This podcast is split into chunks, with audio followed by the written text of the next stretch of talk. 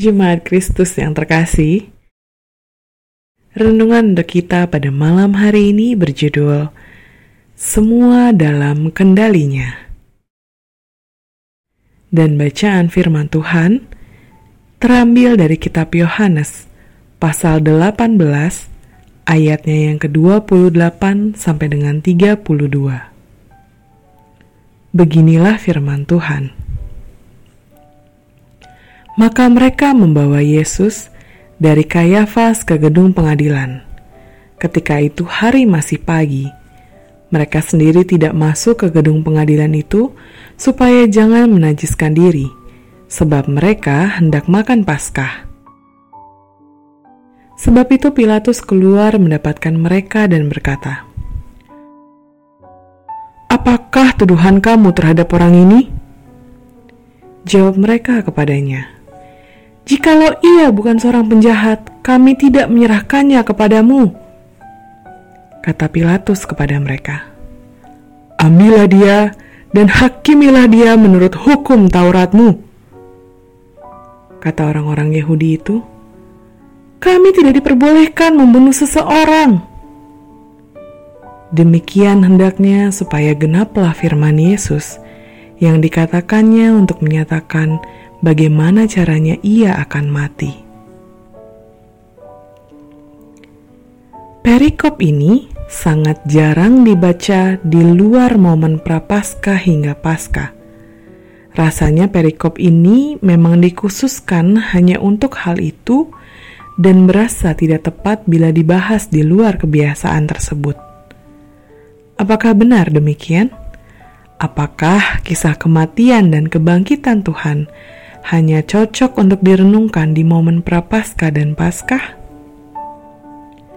Mari kita melihat hal lain dari perikop kita saat ini. Bila dalam momen prapaskah dan masa paskah, kita akan fokus pada proses peradilan yang terjadi, serta hanya akan fokus pada tindakan orang-orang yang mengadili Tuhan dan sikap yang ditunjukkan oleh Tuhan saat merespon orang banyak tersebut ada satu hal yang juga bisa kita lihat dan renungkan dari perikop ini, yaitu pada ayat 32 yang menuliskan bahwa cara meninggal yang akan dihadapi oleh Tuhan pun sudah pernah diberitakannya sendiri dan akan segera digenapi. Seharusnya hal ini dapat menjadi pengingat bagi kita bahwa jalan penderitaan yang dihadapi oleh Tuhan bukanlah jalan yang dengan terpaksa harus ia jalani. Justru sebaliknya, Tuhan mempersiapkan segala sesuatunya, semua hal yang terjadi tak luput dari karya Allah demi menebus kita semua. Dengan demikian, kenapa kita harus khawatir dengan kehidupan kita dengan mempertanyakan hal ini? Misalnya, bagaimana besok kita hidup? Bagaimana dengan pergumulan yang sedang kita hadapi? Atau bagaimana nantinya masa depan kita? Kita hidup seperti tanpa Tuhan yang menolong dan membimbing kita. Seakan-akan kita sendiri dan tidak ada yang menolong kita. Ingatlah, Allah mengorbankan anaknya yang terkasih untuk kita bukan karena kebetulan, namun semua sudah dipersiapkan sedemikian rupa. Lalu, kenapa kita khawatir dengan sesuatu yang lebih sederhana?